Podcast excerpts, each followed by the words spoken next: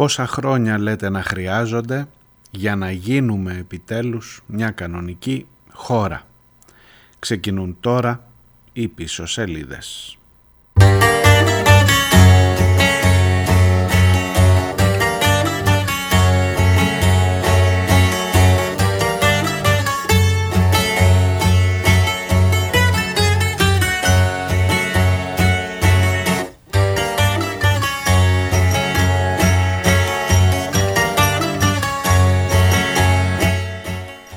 Γεια σας, καλώς ήρθατε.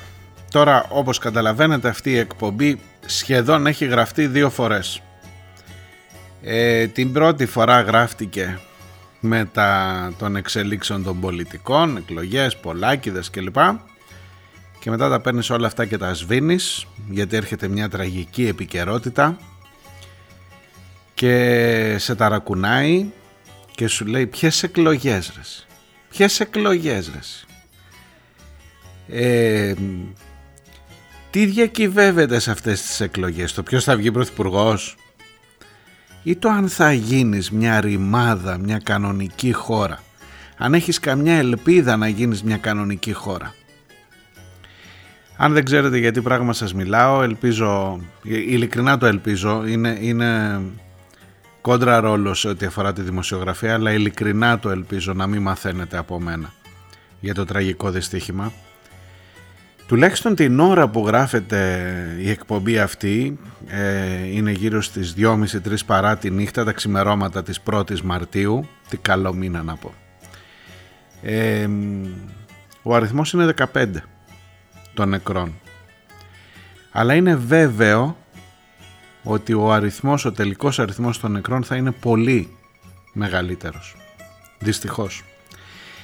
Έχουμε δύο τρένα στη Λάρισα ε, πολλά τα ερωτήματα, πάρα πολλά τα ερωτήματα.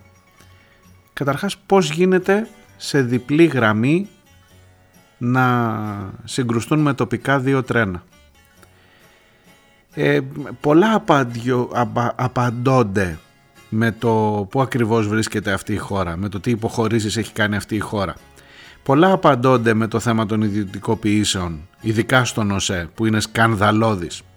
Πολλά απαντώνται με το θέμα της, με, τα ζητήματα της διασπάθησης του δημοσίου χρήματος που πέρασε. Θα μου πεις είναι ώρα τώρα πάνω στους νεκρούς να λες τέτοια πράγματα; Τώρα θα ανοίξεις γιατί δεν ανοίγεις μια κουβέντα σε ανύποπτο χρόνο; Γιατί στους ανύποπτους χρόνους είμαστε και εμείς ανύποπτοι που να πάρει ευχή και ξαφνικά έρχεται μια τραγωδία μπροστά να σε υποψιάσει λίγο και να σου πει ποιος Πολάκης ρες, ποιος Πολάκης; Ποιος Μητσοτάκης και ποιος Τσίπρας; Πότε θα την κάνεις κανονική αυτήν εδώ τη χώρα; Ε, την ώρα λοιπόν που γράφεται η εκπομπή αυτή η νεκρή είναι στους 15. Έχουν συγκρουστεί δύο τρένα στη Λάρισα έξω από το χωριό Ευαγγελισμός. Ε, άγνωστο ακόμα πώς βρέθηκαν δύο τρένα στην ίδια γραμμή υποτίθεται ότι ένας από τους μεγάλους στόχους που είχε βάλει αυτή η χώρα σε ό,τι αφορά το σιδηροδρομικό της δίκτυο ήταν να αποκτήσει επιτέλους διπλή γραμμή από την Αθήνα στη Θεσσαλονίκη. Από την Αθήνα στη Θεσσαλονίκη, που είναι ο κεντρικός κόμβος που ενώνει την πάνω με την κάτω Ελλάδα και που θεωρείται άγωνη γραμμή για τις επιδοτήσεις στην Ιταλική εταιρεία που έχει αγοράσει για κομμάτι ψωμί τους ελληνικούς σιδηροδρόμους. Έχω να σας πω πολλά και ναι, ξέρω ότι πάνω στους νεκρούς είναι άβολη η κουβέντα αυτή. Είναι άκομ, όχι άκομψη, είναι, ίσως, ίσως είναι και ασέβεια. Ίσως αν ακούει ένας άνθρωπος που έχει χάσει τώρα τους δικούς του εκεί, ε, θα σου λέει μα πολιτική θα κάνουμε τώρα; Εδώ πρέπει να πάμε να σώσουμε τους ανθρώπους, να δούμε τι ακριβώς έχει γίνει. Ξέρετε κάτι, ε, στο τέλος, στο τέλος όλων αυτών των συζητήσεων πολιτικά είναι τα πάντα και θα με συγχωρήσετε με όλο το σεβασμό και με όλη την ε, συντριβή μπροστά σε αυτή την τραγωδία. Ε, όμως υπάρχει λόγος που να πάρει ευχή. Υπάρχει λόγος που γίνονται αυτά. Δεν γίνονται για την κακή μας την τύχη. Μπορεί να φταίει και η κακή μας η τύχη. Θα μου πεις σε προηγμένες χώρες, σε άλλες χώρες που είναι πιο προοδευμένες δεν γίνονται σιδηροδρομικά δυστυχήματα. Γίνονται, ναι. Γίνονται. Μόνο που εσύ δεν έχεις φτάσει μέχρι το σημείο να έχεις διασφαλίσει ότι έχεις κάνει τα πάντα ώστε να είναι μόνο η κακιά τύχη. Γιατί ναι, μπορεί κάποια στιγμή να γίνει κάτι κακό. Αλλά δεν είσαι εκεί. Δεν είσαι καθόλου εκεί. Καθόλου μην το, μην το σκεφτείς ούτε για αστείο. Δηλαδή μην ετοιμάζεσαι να μου πεις, ειδικά αν έχεις κάποια κυβερνητική θέση, ότι δεν γίνονται μόνο στην Ελλάδα, γίνονται και σε προηγμένες χώρες. Δεν είμαστε εκεί. Και έχω στοιχεία, έχω αποδείξεις για το ότι δεν είμαστε εκεί, που απλά να ελπίζουμε να μην μας χτυπήσει η κακιά μας τύχη. Πρώτα μας έχει χτυπήσει ο καπιταλισμός, μετά οι ιδιωτικοποιήσεις, μετά η ρεμούλα, μετά η διασπάθηση του δημόσιου χρήματος, μετά οι ευθύνες των ανευθυνοϊπεύθυνων υπουργών και μετά έρχεται η κακιά τύχη που σε όλους μας μπορεί να συμβεί. Έξω από την πόρτα βγαίνεις και πέφτει μια γλάστρα και σε σκοτώνει. Αλλά δεν είμαστε εκεί.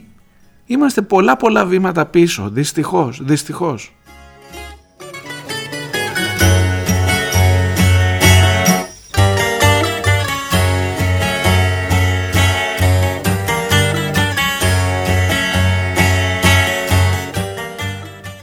Εννοείται ότι σήμερα δεν έχω ούτε τραγούδια ούτε αυτό εδώ με τον Λαρισαίο Θανάση Παπακονσταντίνου με το οργανικό του ε, αυτό κομμάτι ως χαλί. Ε, θα πάμε όλη την εκπομπή έτσι. Είμαι ο Μάριος Διονέλης, είναι Τετάρτη 1η Μαρτίου και πίσω σελίδες λέγεται η εκπομπή και πίσω σελίδες.gr είναι το site όπου μπορείτε να στέλνετε και τα δικά σας μηνύματα. Τι να σας πω τώρα; Τι να σας πω ότι υπάρχουν τρία βαγόνια τα οποία έχουν γίνει λιώμα κυριολεκτικά και τα οποία ήταν γεμάτα ανθρώπους. Τουλάχιστον αυτή την εικόνα έχω τα ξημερώματα της Τετάρτης. Αναζητήστε όσο με ακούτε, αναζητήστε, ψάξτε, ειδικά αν με ακούτε πρωί πρωί, ε, ψάξτε να δείτε πού είμαστε και τι γίνεται. Η κατάσταση είναι τραγική. Μία εμπορική αμαξοστοιχεία με μία επιβατική αμαξοστοιχεία. Ε, 350 άνθρωποι 350 άνθρωποι επιβάτες στην ε, επιβατική προφανώς και οι εργαζόμενοι εννοείται και στις δύο αμαξοστοιχίες ε, και τα τρία πρώτα βαγόνια της ε, επιβατικής έχουν γίνει κυριολεκτικά θρύψαλα. Έχουν πιάσει και φωτιά, αναζητούν, αναζητούσαν μέχρι τα ξημερώματα επιζώντες μέσα στα βαγόνια που έχουν πιάσει φωτιά αναζητούσαν ανθρώπους που μπορεί να είχαν εκτιναχθεί μέχρι και πολλά μέτρα μακριά από το... Μιλάμε για μια τραγωδία, για, μια... για έναν όλεθρο πραγματικά. Ε, 11 η ώρα το βράδυ χθες στη Λάρισα στη σύγκρουση δύο τρένων που υποτίθεται, υποτίθεται ξανά, βάλτε το σας παρακαλώ, υπογραμμίστε το το υποτίθεται, ε, ότι έχουμε ξεπεράσει το στάδιο του ανθρώπινου λάθους. Ότι το έχουμε αποτρέψει το ανθρώπινο λάθος. Διότι ακόμα και όταν γίνει ανθρώπινο λάθος ξέρετε έχω την τύχη ή την ατυχία να είμαι ε, εγγονός μηχανοδηγού. Ανθρώπου που έφαγε τα χρόνια του πάνω στα τρένα. Ανθρώπου που έζησε ένα τέτοιο ατύχημα. Και έχω να σας διαβάσω και κάτι γιατί με, με τραντάζει ιδιαίτερα η είδηση αυτή το, το παίρνω λίγο δικό μου, το παίρνω μέσα μου. Επειδή έχω άνθρωπο, είχα άνθρωπο στην οικογένειά μου, είναι ο παππούς μου συγχωρεμένος, ο οποίος ε, δούλευε στα τρένα και εγώ έχω μεγαλώσει με την εικόνα ως αφήγηση, που μετά έγινε και βιβλίο, έχω μεγαλώσει με την εικόνα ως αφήγηση ενός τέτοιου δυστυχήματος και με, την, ε, με, με το να το κάνεις, ξέρετε ειδικά όταν είσαι μικρός, ε, λένε οι ειδικοί καλύτερα είναι να δει το παιδί τη, τη, τον, μπαμπού, πώς το λένε, τον μπαμπούλα, τη, τη, την κακιά μάγισσα στη χιονάτη παρά να τη φανταστεί γιατί άμα τη δει έχει μορφή, άμα τη φανταστεί είναι χειρότερα για την ψυχολογία του. Λοιπόν, η εικόνα του να, να φαντάζεσαι ένα ατύχημα και μάλιστα με τραγικές συνθήκες, ένα δυστύχημα, με τραγικές συνθήκες που ήταν μέσα ένας δικός σου άνθρωπος, είναι συγκλονιστική. Ειδικά για το θέμα των ε, ε, μεταφορών με τρένο. Έχω ταξιδέψει άπειρες ώρες με τρένο. Ε, μπορώ να σας πω ότι αυτή τη διαδρομή τη συγκεκριμένη από την Αθήνα μέχρι τη Θεσσαλονίκη ε, την ξέρω σχεδόν απ' έξω και ανακατοτά.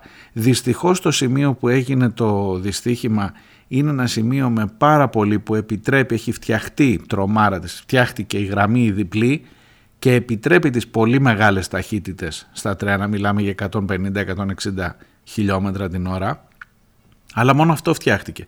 Όλα τα άλλα γύρω γύρω, έχω να σας διαβάσω μια καταγγελία, ένα εξώδικο που έχουν στείλει οι εργαζόμενοι στον ΟΣΕ, στις, στην Τρένοσέ, περιπτώσει, ε, πριν από μερικούς μήνες, τον Νοέμβριο που μας πέρασε, λίγο πριν τελειώσει το 22, να, να φρίξετε, να τραβάτε τα μαλλιά σας, να μην ξαναμπείτε ποτέ σε τρένο και σας το λέω εγώ που έχω φάει τα χρόνια μου τουλάχιστον τα φοιτητικά μέσα στα τρένα. Αν τη διαβάσω θα, θα, θα καταλάβετε, δεν πρέπει να ξαναμπείτε ποτέ, ποτέ σε τρένο. Ε, για το τι ακριβώς συμβαίνει, για το ποια είναι η κατάσταση αυτή τη στιγμή, η, η σιδηρόδρομη ελληνική είναι σιδηρόδρομη Ιταλική. Έτσι. Είναι σε μια Ιταλική εταιρεία στην οποία τους πουλήσαμε για 45 εκατομμύρια ευρώ. Ναι, όλο το σιδηροδρομικό μας δίκτυο, όλο το σιδηρόδρομο της χώρας, το πουλήσαμε για 45 εκατομμύρια. Και κάθε χρόνο δίνουμε επιδότηση σε αυτούς που την πουλήσαμε 50 εκατομμύρια.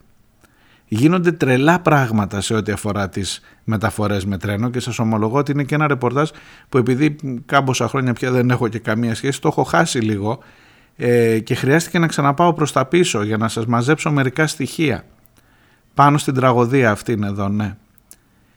Πουλήσαμε τους ελληνικούς σιδηροδρόμους 45 ευρώ και τους επιδοτούμε σε αυτόν που τους αγόρασε με 50, 45 εκατομμύρια ευρώ και τους επιδοτούμε κάθε χρόνο με 50 εκατομμύρια ευρώ.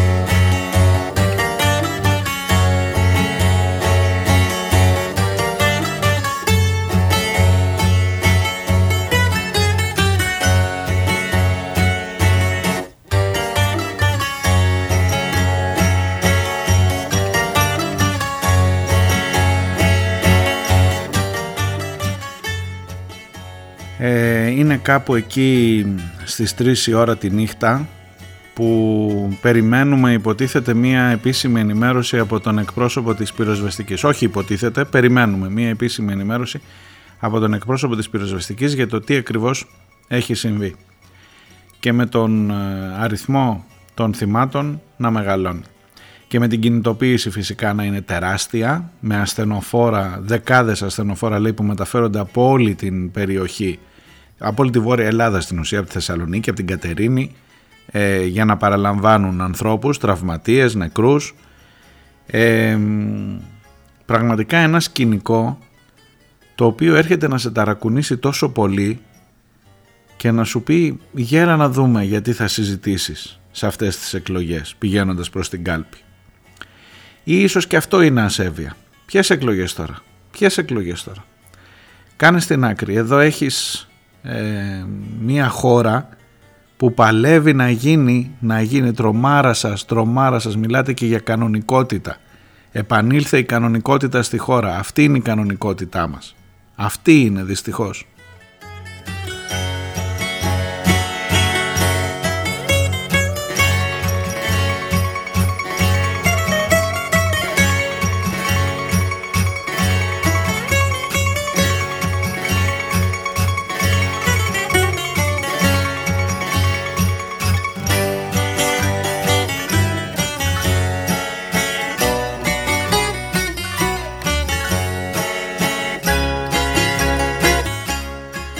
Ιδέα αγωνία των...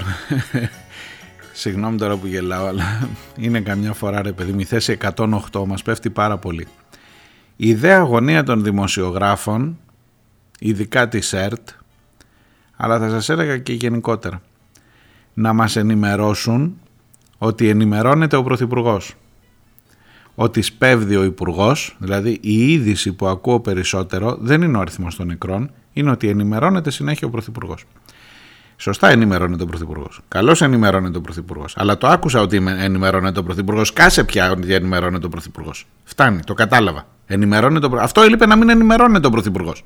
Αυτό έλειπε να κοιμάται ο Πρωθυπουργός την ώρα που έχεις μια τέτοια τραγωδία. Δηλαδή μου το λες για είδηση για να πω μπράβο ρε εσύ τον άνθρωπο που ενημερώνεται και επίσης η μεγάλη είδηση είναι ότι ακυρώθηκε η επίσκεψη στη Θεσσαλονίκη που ήταν να κάνει ομιλία σήμερα προεκλογική και τέτοια.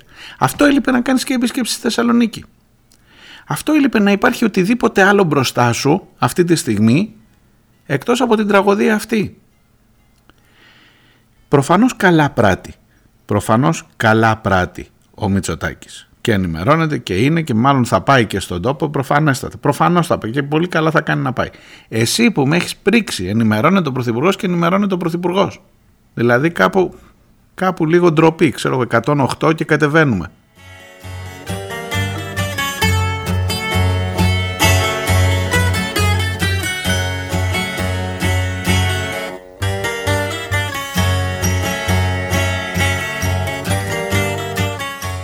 Λοιπόν ακούστε λίγο σας παρακαλώ για να φύγω όσο μπορώ να φύγω από τις εικόνες της τραγωδίας να πάω λίγο πιο πίσω. Ξέρετε είναι σημαντικό, είναι σημαντικό να κοιτάς το γιατί συμβαίνει ό,τι συμβαίνει. Τουλάχιστον κατά την ταπεινή μου γνώμη. Δεν σας πάω πολύ, τρεις μήνες είναι ο Νοέμβριος. Τρεις μήνες είναι ο Νοέμβριος από σήμερα. Λοιπόν, ο Νοέμβριος ήταν ο μήνας που οι μηχανοδηγοί έστειλαν ένα εξώδικο στην διοίκηση του Οργανισμού Σιδηροδρόμων Ελλάδας, στον Υπουργό ε, Υποδομών, τον κύριο Καραμανλή, ε, σε, σε, σε κάθε εν πάση περιπτώσει υπεύθυνο και ανεύθυνο για το σιδηροδρομικό δίκτυο της χώρας. Και λέει κατατέθηκε για να περιγράψει, ήταν, ήταν η αφορμή ένα ατύχημα που συνέβη, δεν το πήραμε πολύ χαμπάρι, ένα μικρότερο, μικρότερης έκτασης ατύχημα ε, το οποίο είχε να κάνει με την πρόσκρουση μιας ε, αμαξοστοιχίας σε ηλεκτροφόρα δίκτυα υψηλής ε, τάσης, σε ηλεκτροφόρο καλώδιο. Εν τω μεταξύ εχθές, πριν από το δυστύχημα των, της Λάρισας, είχε γίνει επίσης στο σταθμό Παλαιοφάρσαλος, είχε γίνει το ίδιο πράγμα, είχε πέσει το σύστημα, είχε πέσει, είχαν πέσει καλώδια πάνω, καλώδια με ρεύμα, πάνω σε μια ε, αμαξοστοιχεία. Και επειδή ήταν εξαιρετικά επικίνδυνο να βγουν, να βγάλουν το πόδι τους έξω από την αμαξοστοιχεία γιατί μπορεί να έχει ρεύμα, έμειναν οι άνθρωποι κάνα δύο ώρο μέσα μέχρι να τους διαβεβαιώσουν ότι τράβηξαν το καλώδιο και ότι δεν έχει κάνει γύρωση για να βγουν. Καταλαβαίνετε σε ποια χώρα ζείτε. Καταλαβαίνετε σε ποια χώρα ζείτε. Και δεν μιλάω για ένα ατύχημα άλλο παλιό, μιλάω για χθες, πριν από το δυστύχημα. Το Νοέμβριο λοιπόν που μας πέρασε πάλι κάτι είχε γίνει, να μην σας τα πολυλογώ, με ένα ηλεκτροφόρο καλώδιο υψηλής τάσης που κρεμόταν και ένας μηχανοδηγός τραυματίστηκε και χρειάστηκε ο άνθρωπος να νοσηλευτεί. Ευτυχώς δεν σκοτώθηκε. Και με αυτή την αφορμή λοιπόν το Νοέμβριο οι μηχανοδηγοί, οι μηχανοδηγοί σαν τον παππού μου που σας έλεγα, έστειλαν ένα εξώδικο και περιγράφανε τι ακριβώς συμβαίνει στο σύγχρονο ελληνικό σιδηροδρομικό δίκτυο. Σας διαβάζω σε bullets, γιατί δεν, έχει, δεν έχω ούτε το χώρο ούτε το χρόνο και δεν είναι και αυτό το, το κύριο θέμα. Τώρα είναι η τραγωδία και πώς θα σωθούν οι άνθρωποι. Αλλά είναι, είναι χρήσιμο. Μόνο τα bullets σας διαβάζω. Καθημερινώς οι μηχανοδηγοί παίρνουν εντολές για βραδιπορίες. Το βραδιπορία είναι να πάει πιο αργά, βράδυ πορεία, ό,τι λέει να πάει πιο αργά το τρένο γιατί το άλλο έχει έρθει πιο γρήγορα και πρέπει να μπει στη διπλή γραμμή. Τη διπλή γραμμή που υποτίθεται ότι τη φτιάξαμε, αλλά σε κάποια σημεία πρέπει να πάει πιο αργά γιατί δεν πρέπει να συναντηθούν με την ίδια ταχύτητα. Και παίρνουν καθημερινά, λέει, οι μηχανοδηγοί εντολές για βραδιπορία. Που αυτό σημαίνει παράπονα από τους επιβάτες, γιατί ρε παιδί μου το τρένο μπορεί να πάει με 160 χιλιόμετρα, πάει με 40 και καθόμαστε εδώ και αγναντεύουμε δεξιά-αριστερά. Ωραία η διαδρομή, δεν λέω αλλά θες να πας και στον προορισμό σου. Δεν λειτουργούν εδώ και πολλά έτη φωτοσύματα και τηλεδιοίκηση. Καταλαβαίνετε τι σημαίνει αυτό. Δεν λειτουργούν τα φωτοσύματα και η τηλεδιοίκηση σε ό,τι αφορά το σιδηροδρομικό δίκτυο. Δεν λειτουργεί το σύστημα ETCS. Το ETCS είναι το European Traffic Control System. Είναι υποτίθεται ένα σύστημα το οποίο εγκαταστάθηκε σε όλες τις μηχανές τον, του ΟΣΕ, της ΤΡΕΝΟΣΕ και προστατεύει απέναντι στο ανθρώπινο λάθος.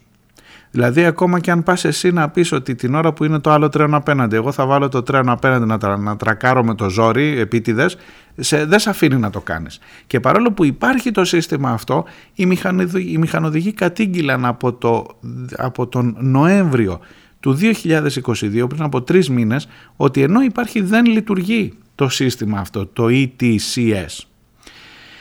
Δεν λειτουργεί η τηλεματική στους σταθμούς, με αποτέλεσμα να μην υπάρχει ενημέρωση στο επιβατικό κοινό για τις καθυστερήσεις και αλλαγές στα δρομολόγια και οι επιβάτες να εξαγριώνονται και τελικά να επιτίθενται στους μηχανοδηγούς. Κλείνουν σταθμοί σε περιφερειακές πόλεις λόγω έλλειψης σταθμαρχών και αυτό δημιουργεί προβλήματα στα τρένα και στην πύκνωση των δρομολογίων. Η ελλειπής περίφραξη της υποδομής καθιστά εύκολη την πρόσβαση σε πεζούς σε πολλά σημεία, συνέπεια της οποίας είναι συνεχώς να υπάρχει απώλεια ανθρώπινων ζώων. Δεν καθαρίζεται καν η πυκνή βλάστηση που περιορίζει την ορατότητα και καλύπτει ακόμα και τα σήματα της γραμμής. Εδώ και 15 χρόνια δεν λειτουργούν τα συστήματα ασφαλείας και φωτισμού εντός των σειράγκων στον προαστιακό της Αθήνας που μετακινούνται και χιλιάδες άνθρωποι, όχι στο, στο Μπράλο και στο Παλαιοφάρσαλο. Ε, και είναι αδύνατη η επικοινωνία όταν το τρένο βρίσκεται μέσα στις σύραγγες. Ακούτε, ακούτε σε ποια χώρα ζείτε το 2023. Άμα μπαίνει το τρένο στη σύραγγα δεν μπορείς να, να, κάνει, να έχεις επαφή, χάνεις connection, lost connection με τον μηχανοδηγό. Γιατί δεν λειτουργεί το σύστημα. Και βάση περιπτώσει ε, τότε, τότε το Νοέμβριο λέει ως απόδειξη της κάκης της κατάστασης της υποδομής οι μηχανοδηγοί υπενθυμίζουν τους τρεις πρόσφατους εκτροχιασμούς την 1η Ογδόου στην Τιθωρέα, την 10η Οκτωβρίου στο Λιανοκλάδι και τις 21η Οκτωβρίου επίσης στην Τιθωρέα και περιγράφουν σε αυτή την κατάσταση και σε αυτό το εξώδικο που φυσικά κανένας δεν μπήκε στον κόπο να απαντήσει ούτε στο εξώδικο ούτε το ξέρετε που το πήραν το εξώδικο και που το γράψανε και που το πετάξανε με τα συγχωρήσεως τώρα. Λοιπόν και σήμερα έχεις νεκρούς να μετράς. Και λες ρε εσύ μπας και λες να είχαν δίκιο αυτοί, λες να είχαν δίκιο οι μηχανοδηγοί με αυτά που λέγανε.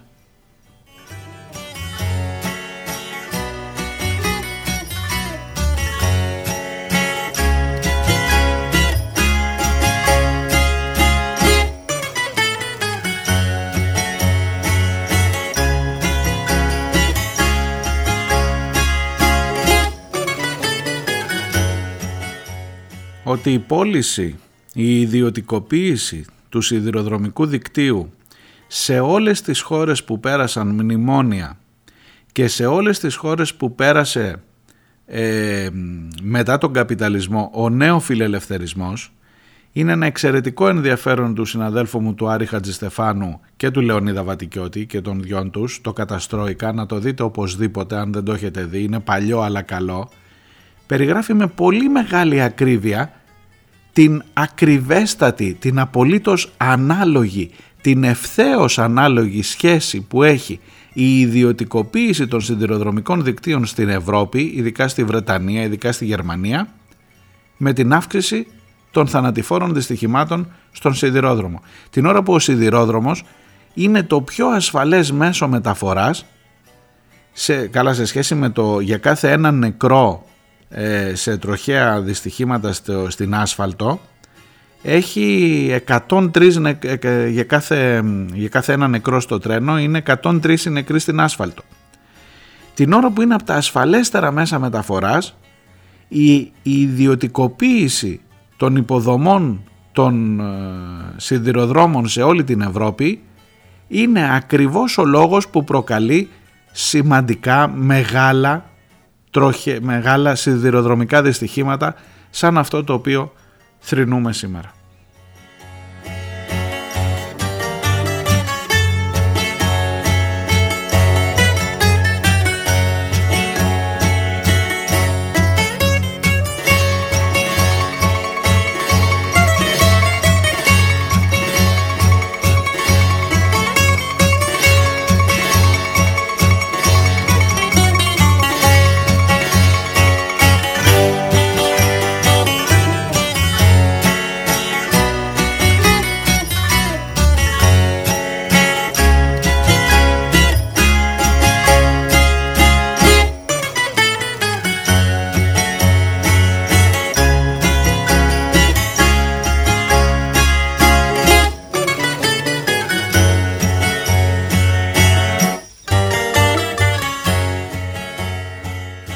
Κάνουμε διάλειμμα.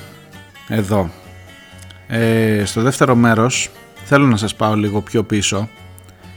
Να σας πω και από, τις, ε, από τα δικά μου έτσι, ακούσματα. Να σας πω μια ενδιαφέρουσα ιστορία επίσης θλιβερή ιστορία ε, που μπορεί να μας βάλει σε σκέψεις κυρίως για το πόσα χρόνια έχουν περάσει από τότε. Έρχομαι σε λίγο μες στην κοιλά όπως τα λέω μες στην κοιλάδα των τεμπών.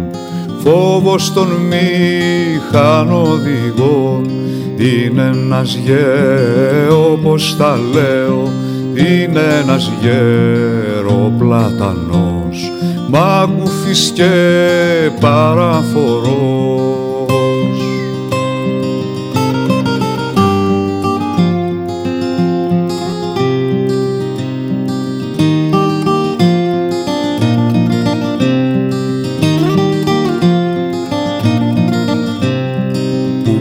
απ' το όπως τα λέω που πίνει απ' το θολό νερό. Του ποταμού το ιερό πίνει κι απλό όπως τα λέω. Πίνει κι απλό ρίζωμα βάθια μέσα στα νηποτά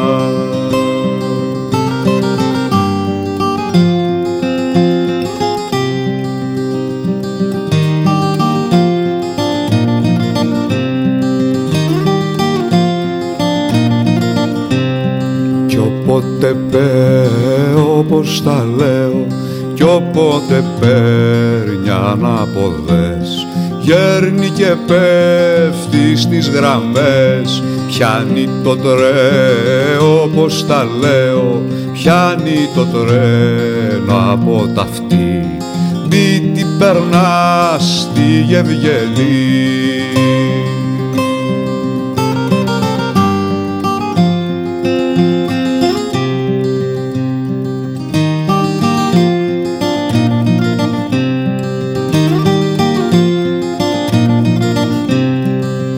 μου το όπως τα λέω ένα μου τόπο ποινιός το μυστικό φλιαρός πως ήταν όπως τα λέω πως ήταν άνθρωπος παλιά.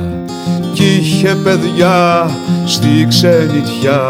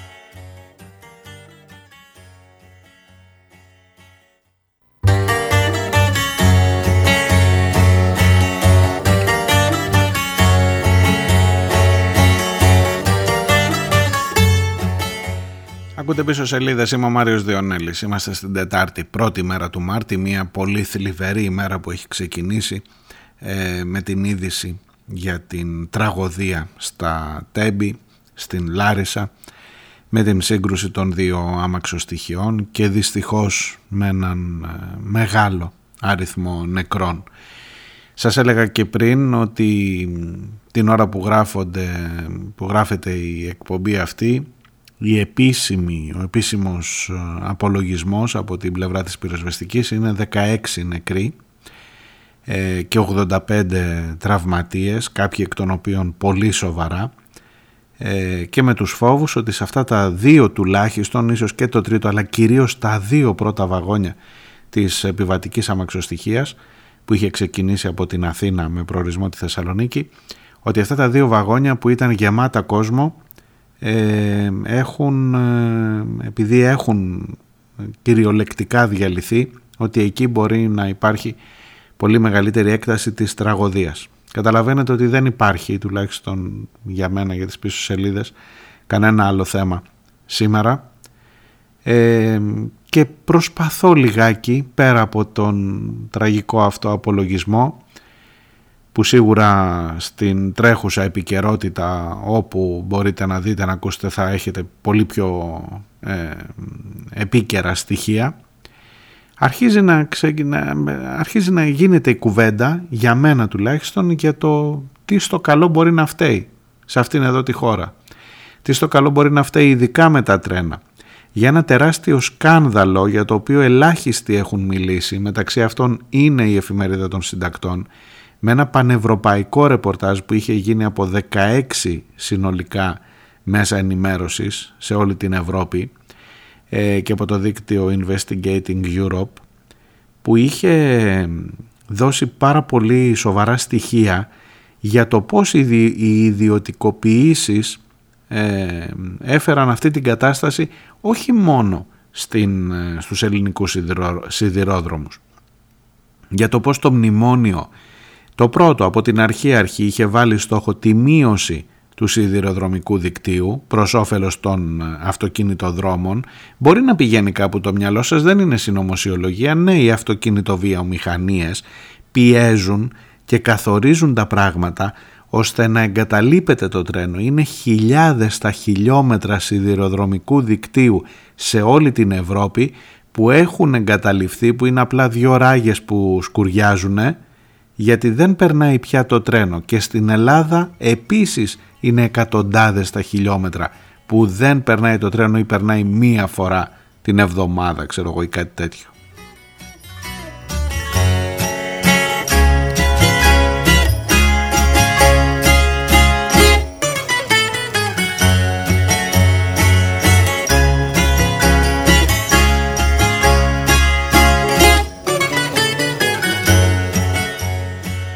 Η Hellenic Train έβγαλε ανακοίνωση χθες το βράδυ που λέει μέσα σε καμιά πενηνταριά λέξεις ότι τα τρένα συγκρούστηκαν με τοπικά. Και μόνο αυτό και μόνο αυτό το ότι δύο τρένα συγκρούστηκαν με τοπικά έχει ε, το 80-90% της ε, ευθύνης για το τι ακριβώς συνέβη χθες.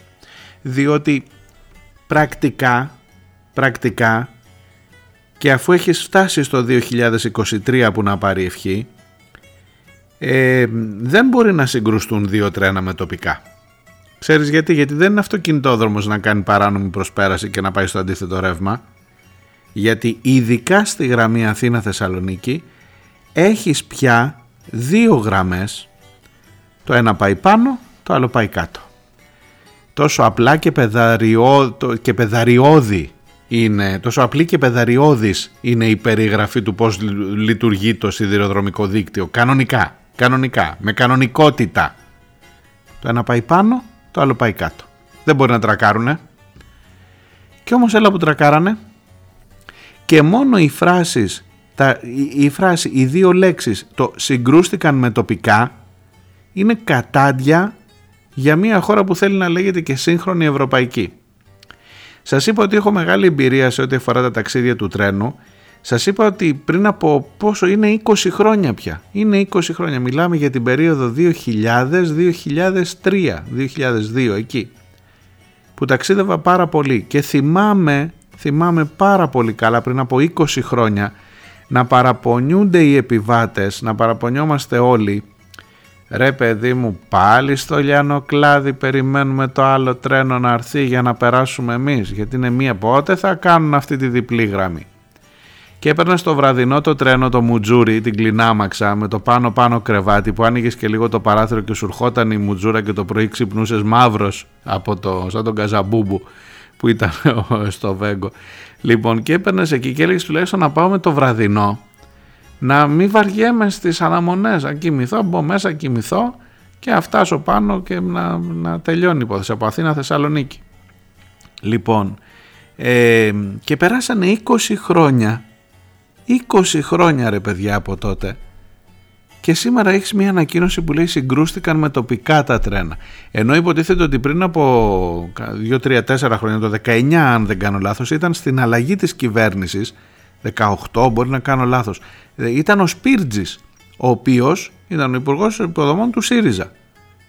Ήταν ο Σπίρτζης ο οποίος με δόξα και τιμή ανακοίνωσε ότι επιτέλους έχουμε διπλή γραμμή στο Αθήνα Θεσσαλονίκη. Δηλαδή είναι δύο ράγες που να πάρει να μην πω τι να πάρει. Είναι δύο ράγες το ένα τρένο πάει πάνω το άλλο τρένο πάει κάτω. Σήμερα συγκρούστηκαν με τοπικά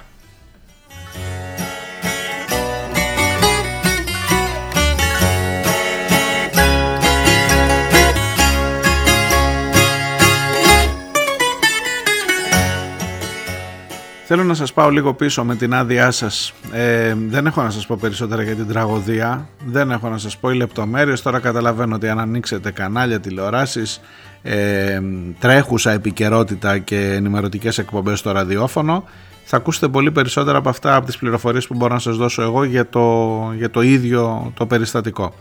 Οπότε εγώ θα διαλέξω ψάχνοντας λίγο τις αιτίες, το παρακάτω, το από πίσω, τις πίσω σελίδες, θα προστρέξω στις σελίδες αυτού του βιβλίου που σας είπα που έχω και προσωπικό λόγο και έτσι το βάζω και λίγο ε, πώς να σας το πω με, με, προσωπική, με προσωπικό τόνο στην εκπομπή. Να σας μεταφέρω μία σας είπα για τα 20 χρόνια πριν που ταξίδευα εγώ. Αλλά να σας πάω λίγο πιο πίσω λίγο πιο πίσω το βιβλίο λέγεται σε δύο στρατόπεδα. Σας έχω ξαναδιαβάσει στις πίσω σελίδες μία φορά με κάποια θέματα του εμφυλίου, γιατί κυρίως για τον εμφύλιο πραγματεύεται θέματα.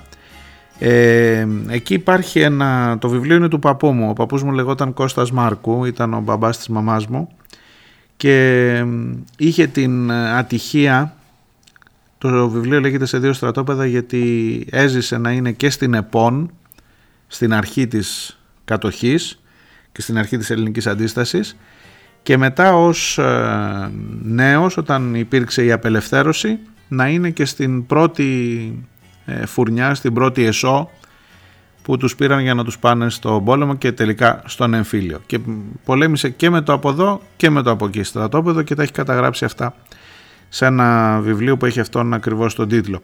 Μέσα εκεί όμως υπάρχει ένα κεφάλαιο για την μετέπειτα ζωή του αφού τέλειωσε από αυτά και αφού φτάσαμε στο 1960 πια ε, όταν δούλευε στον ΟΣΕ που περιγράφει ένα τύχημα που μοιάζει πάρα πολύ, ένα δυστύχημα που μοιάζει πάρα πολύ με αυτό το χθεσινό δυστυχώς το χθεσινό έχει πολύ περισσότερους νεκρούς γιατί σε εκείνη την περίπτωση ήταν δύο εμπορικά ε, τρένα, δύο εμπορικές αμαξοστοιχίες ε, σας διαβάζω, σας διαβάζω από εκεί. Είχα την ατυχία να ζήσω μια σύγκρουση δύο τρένων και σώθηκα από θαύμα. Ημερομηνία 14 Ιουνίου 1966. Υπηρετούσα στα τρένα 16 χρόνια, ήδη. Εκτελούσα μια εμπορική αμαξοστοιχεία ως μηχανοδηγός Αθήνα-Λάρισα με μια μηχανή ντίζελ. Βρισκόμουν στον σταθμό Τιθωρέας και εκτελούσα ελιγμούς. Θα άφηνα μερικά βαγόνια που είχαν προορισμό την Τιθωρέα και θα έπαιρνα άλλα για τη Λάρισα. Τελείωσαν οι ελιγμοί και ήμασταν έτοιμοι να αναχωρήσουμε. Ο σταθμάρχης πήγε στο γραφείο του, επικοινώνησε με τον σταθμάρχη του επόμενου εν λειτουργία σταθμού, του Μπράλου, δια τηλεγράφου και δια τηλεφώνου και ζήτησε γραμμή. Αυτό που λέγανε και οι μηχανοδικοί τώρα το 22, ότι ζητούν γραμμή. Για να, δηλαδή να ανοίξει γραμμή για να περάσει το, το ένα τρένο για να μην τρακάρει με το άλλο. Αφού του δόθηκε γραμμή από τον σταθμάρχη του Μπράλου, πάλι δια τηλεγράφου και τηλεφώνου, βγήκε έξω από το σταθμό και μας έδωσε σήμα να ξεκινήσουμε με φανάρι πράσινο. Ήταν νύχτα. Ο σταθμάρχης του Μπράλου περίμενε και ένα άλλο τρένο, εμπορικό, που είχε φύγει από το σταθμό Λιανοκλαδίου, το οποίο και έφτασε πριν από το δικό μας τρένο στον σταθμό του. Προφανώς από αυλεψία ο άνθρωπος αυτός είχε ξεχάσει τελείως το τρένο μας και ενώ βάσει του κανονισμού έπρεπε να σταματήσει το τρένο που ερχόταν από το Λιανοκλάδι και να ζητήσει γραμμή, όπως έκανε και ο σταθμάρχης της Τιθωρέας για μας, εντούτοις δεν το σταμάτησε καθόλου. Το πέρασε, δεύτερη, το πέρασε διέλευση και μετά ζήτησε γραμμή. Ξαναπήρε στο σταθμό της Τιθωρέας για να ενημερώσει για το τρένο που κατέβαινε. Εκείνος του απάντησε ο σταθμός αμέσως με ερώτηση. «Το τρένο μας που βρίσκεται έφτασε κιόλας. Τότε αντιλήφθηκε το λάθος που είχε κάνει, ήταν όμως πολύ αργά.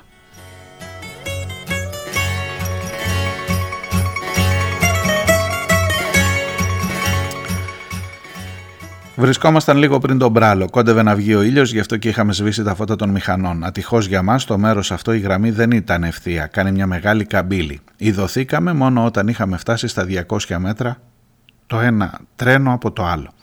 Η ταχύτητά μας ήταν μεγαλύτερη των 60 χιλιόμετρων την ώρα και οι δυο μας είχαμε από 50 βαγόνια. Ξαφνικά όταν αντίκρισα μπροστά μου το τρένο να έρχεται πάνω μας φώναξα στον θερμαστή μου «Ντάσκαρη, ηλία σκοτωνόμαστε» και αυτομάτως έκανα ακαριέα πέδηση. Πάτησα ένα κόκκινο κουμπί που γράφει «Σβέσει κινητήρα εν ώρα κινδύνου» και πήδησα από το κάθισμα. Πρόλαβα να κάνω μόνο δύο βήματα. Η σύγκρουση ήταν τρομακτική. Η μηχανή μου χώθηκε κυριολεκτικά στον καπνοθάλαμο της άλλης μηχανής, η οποία ήταν ατμομηχανή. Οι μηχανές συνέχισαν να τραντάζονται για πολλή ώρα. Έπαθα διάσηση, έσπασα πλευρά, το αριστερό μου πόδι στο μυρό και σε δύο σημεία εγκαρσίου. Το κεφάλι μου ήταν γεμάτο κρίσταλα από το παρμπρίζ και το σώμα μου μαύρο από τα χτυπήματα. Το μόνο που θυμάμαι είναι ότι δεν έχασα τις αισθήσεις μου. Για το θερμαστή μου όμως, το μόνο που θυμάμαι όταν γύρισα να το δω είναι ένα αυλάκι αίμα που έτρεχε στο στόμα του. Ήταν νεκρός.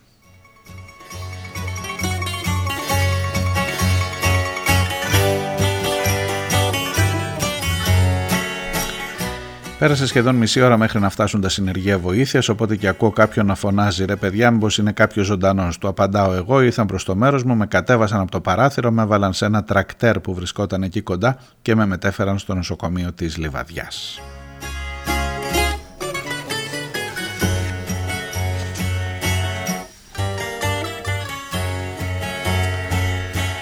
Στο νοσοκομείο έμαθα ότι οι συνάδελφοι της άλλης μηχανής ήταν τρεις, μηχανοδηγός, θερμαστής και ένας δόκιμος θερμαστής. Η μηχανή ήταν ατμάμαξα, έπαθε τέτοια ζημιά που δεν επισκευάστηκε ποτέ ξανά. όπως έμαθα, σκοτώθηκαν και οι τρεις ακαριέα.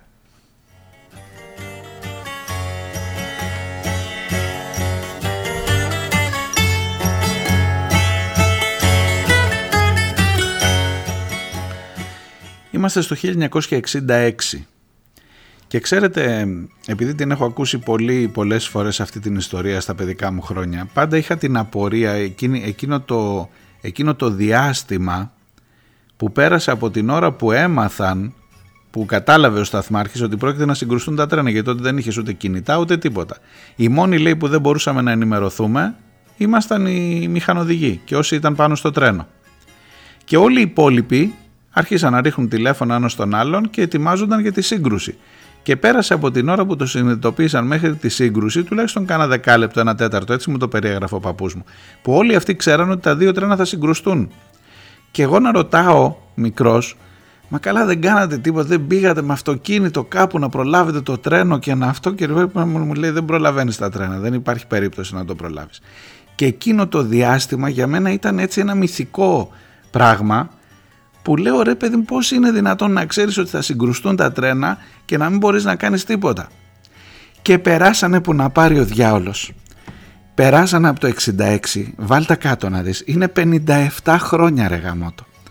57 χρόνια και έρχεται η Hellenic Trains και σου λέει τα τρένα συγκρούστηκαν με τοπικά.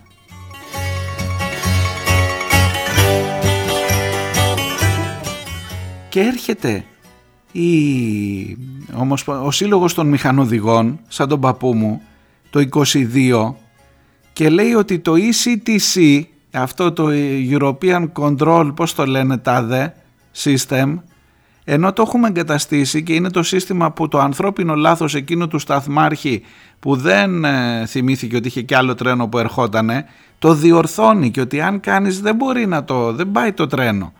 Και παρόλα αυτά το έχουμε εγκαταστήσει και δεν λειτουργεί. Το 2022 τα λέγανε αυτά και προφανώς ακόμα δεν λειτουργεί. Και έχουν περάσει 57 χρόνια από εκείνο το δυστύχημα και είσαι ακόμα στο ίδιο σημείο ακριβώς. Στο ίδιο σημείο.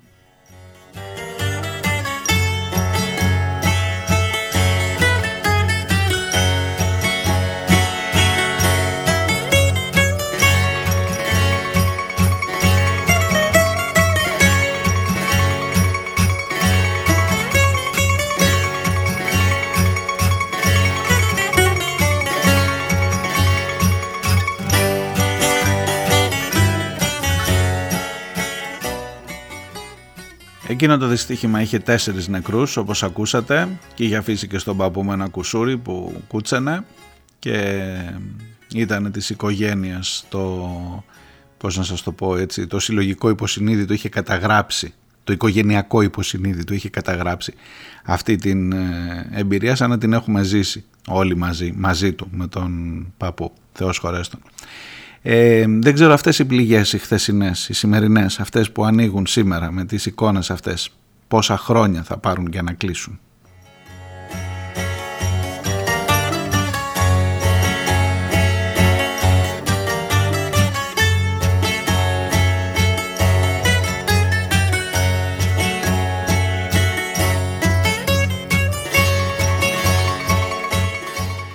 Η ιδιωτικοποίηση που λέτε των ελληνικών σιδηροδρόμων, για να σας φέρω εδώ λίγο στα πιο καινούρια, πάμε μέχρι το 2010, ήταν στις πρώτες πρώτες ελληνικές μνημονιακές υποχρεώσεις. Με το που ήρθε το μνημόνιο το πρώτο με Γιώργο Παπανδρέου και Στροσκάν, τον θυμάστε τον Στροσκάν που τα είχαν συμφωνήσει πριν γίνει ο Παπανδρέου πρωθυπουργός και πάει στα Καστελόριζα και στα τέτοια, τι ωραία που έχουμε περάσει, από τα πρώτα πρώτα πράγματα που μπήκανε μέσα ήταν η ιδιωτικοποίηση των σιδηροδρόμων. Είχε προηγηθεί η φοβερή πατέντα ε, στη χώρα μας αλλά και πανευρωπαϊκά αυτό να διαχωριστεί το δίκτυο από το μεταφορικό έργο και να είναι άλλη εταιρεία που διαχειρίζεται τις ράγες και άλλη εταιρεία που διαχειρίζεται το, το τρένο από πάνω από τις ράγες. Λοιπόν, έχει προηγηθεί η μεγάλη πίεση για την εγκατάλειψη των σιδηροδρόμων έχει προηγηθεί η στραβωμάρα, η χαζομάρα, μέχρι και σήμερα συμβαίνει αυτό, των ε, ίδιων, ακόμα και των ιδιωτικών εταιριών ε, σιδηροδρόμων που δεν ε, βγάζουν ένα ενιαίο εισιτήριο. Η έρευνα αυτή του Investigating Europe έφτασε σε πολλά σημεία μέχρι που έκατσαν και ταξίδεψαν οι δημοσιογράφοι για να δουν πόσο χρειάζεται και από τη Βουδαπέστη, από τη Βουδαπέστη για να έρθουν στην Αθήνα κάναν τέσσερις μέρες. Περάσανε λέει με τα πόδια σύνορα γιατί δεν πέρναγε το τρένο απέναντι. Μιλάμε για μια κατάσταση στην Ευρώπη στο, στο μέσο εκείνο που θα ήταν το πιο οικολογικό που μπορεί να μεταφέρει εκατοντάδες ανθρώπους που μπορεί να έχει ελάχιστο αποτύπωμα περιβαλλοντικό σε σχέση με το αυτοκίνητο και το αεροπλάνο και το οποίο υποσκάπτεται συστηματικά ακριβώς επειδή η αεροπορική βιομηχανία και η αυτοκίνητο βιομηχανία έχουν πάρα πολλά να κερδίσουν από την ε, εκμυδένιση, από την υποβάθμιση του σιδηροδρομικού έργου.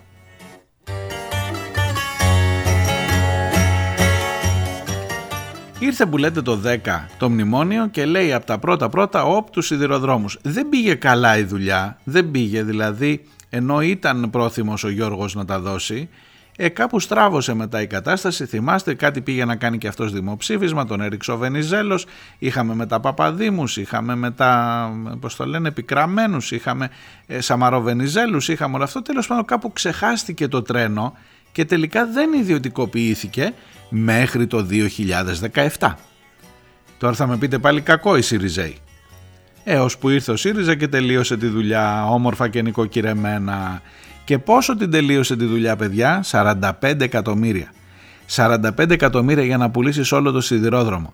Και μετά η Ιταλική εταιρεία, η Ιταλική κρατική εταιρεία Ferrovie dello Stato Italiano Group, Italiane Group, Ferrovie dello Stato Italiane Group. Είναι η κρατική εταιρεία σιδηροδρόμων, σαν να λέμε ο ΣΕ της Ιταλίας. Αυτός, οι, Ιταλοί, οι Ιταλικοί σιδηρόδρομοι αγόρασαν τους ελληνικούς σιδηρόδρομους για 45 εκατομμύρια και μετά βγάλαμε απόφαση. Αφού είχαμε μια σύμβαση με την εταιρεία αυτή που έλεγε ότι για τις άγονες γραμμές όμως θα μας επιδοτείτε. Και αφού τη σύμβαση για το ποιες είναι οι άγονες γραμμές, όπως είναι με τα πλοία που λέμε ότι στη, στον Άγιο Ευστράτιο δεν πάει το πλοίο, είναι άγωνη γραμμή, επιδοτήστε, δώστε. Μόνο που για την Ιταλία ή για τους Ιταλούς, γιατί είμαστε και ούνα φάτσα ούνα ράτσα και μας πιάσανε κορόιδο εκεί, Βάλανε και το Αθήνα Θεσσαλονίκη στις επιδοτούμενες που ταξιδεύει ο περισσότερος κόσμος, όχι το μπράλος, ξέρω εγώ, κάτι το. Ε, τι να σου πω τώρα, μια άλλη, που οι άλλες γραμμές κλείσανε. Και έχουν κάνει επιδοτούμενη την Αθήνα Θεσσαλονίκη και τους κάμε ζεστά, ζεστά άλλα 50 εκατομμύρια το χρόνο. Το καταλαβαίνεις, το συνειδητοποιείς. Έρχεται κάποιος και σου αγοράζει το αυτοκίνητο, ρε παιδί μου, 45 χιλιάρικα, λέω εγώ, και μετά κάθε χρόνο του δίνεις 50 χιλιάρικα για να το λειτουργεί. Δηλαδή πρέπει να είσαι ηλίθιος, πρέπει να είσαι να μην πω άλλη λέξη τώρα, είναι και η μέρα βαριά τώρα. Πρέπει να είσαι εντελώς βόδι για να το κάνεις αυτό. Αλλά λέει, ε, επειδή πρέπει να συνεχίσουμε να λειτουργούμε, αντί να τον χρηματοδοτώ, γιατί δεν χρηματοδοτώ το δικό μου σιδηρόδρομο με 50 εκατομμύρια κάθε χρόνο και πρέπει να τον έχω πουλήσει με 45 και να τα δίνω στον Ιταλό για να μου το λειτουργεί κάθε. Κάτι τέτοια λέγαμε τώρα εμείς, αντιμνημονιακή, αντι αυτά και τέτοια δεν καταλαβαίνετε, δεν υπάρχει εναλλακτική και τι να κάνουμε τώρα.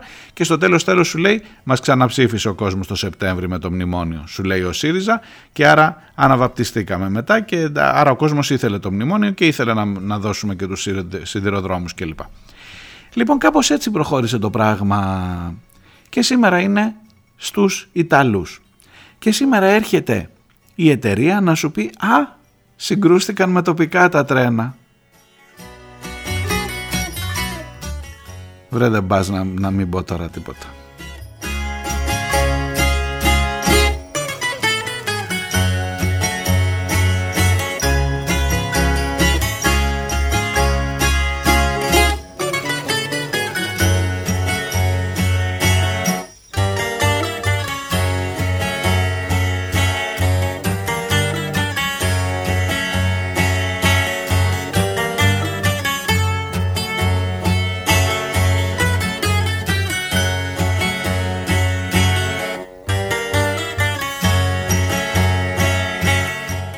Και μετά μας φέρανε και το ασημένιο βέλος. Όλο και κάτι θα έχει πάρει το αυτί σας, δεν μπορεί.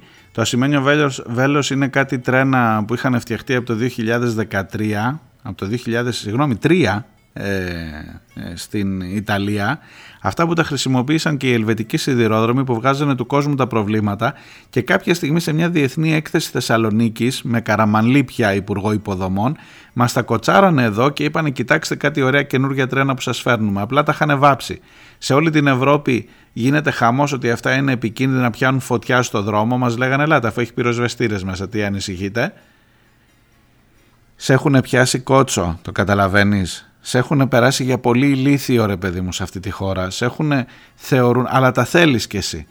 Τα θέλεις κι εσύ, τι να σε κάνω τώρα.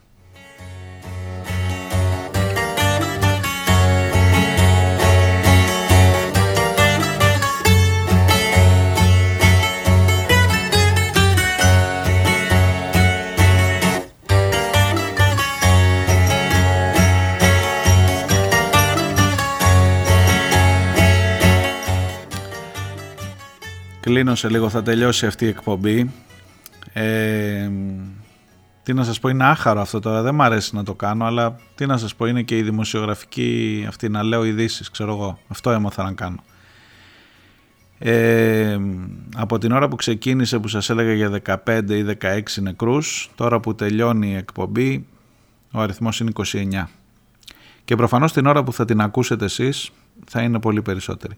Δυστυχώς. Κατάντια είναι αυτό για αυτή τη χώρα. Κατάντια πραγματικά.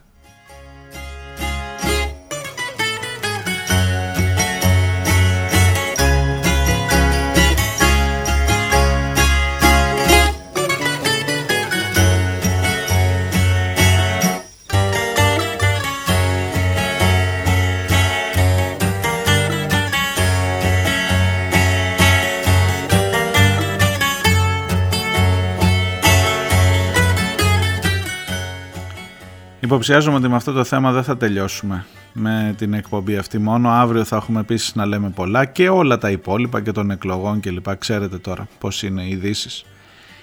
Θα σας αφήσω εδώ με πάρα πολύ βαρύ κλίμα. Ίσως αυτό το εξπρές εδώ του Γιάννη Σπανού λίγο, λίγο κάπως να το ελαφρύνει. Να είστε καλά, θα τα πούμε αύριο, να προσέχετε γενικά. Γεια.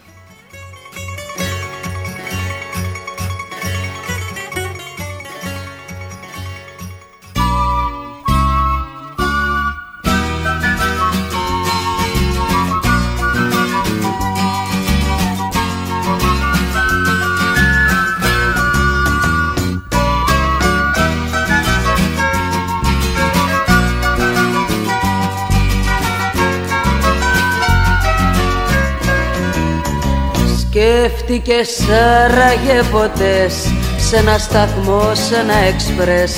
Πόσοι καημοί, πόσες χαρές, πόσες λαχταρές Ένας πηγαίνει σε γιορτή, άλλος στην πίκρα πάει να βρει.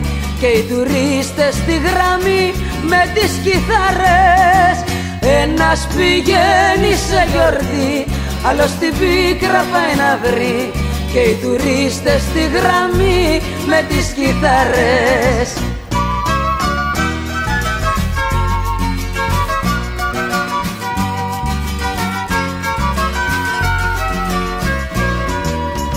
Είδες οι έρημοι σταθμοί πως ματώνουν την ψυχή όταν απάνω στη γράμμη πέφτει το βράδυ. Ζουνε μονάχα μια στιγμή ένα φανάρι, μια στολή κι ύστερα πάλι η σιωπή και το σκοτάδι. Ζουνε μονάχα μια στιγμή ένα φανάρι, μια στολή κι ύστερα πάλι η σιωπή και το σκοτάδι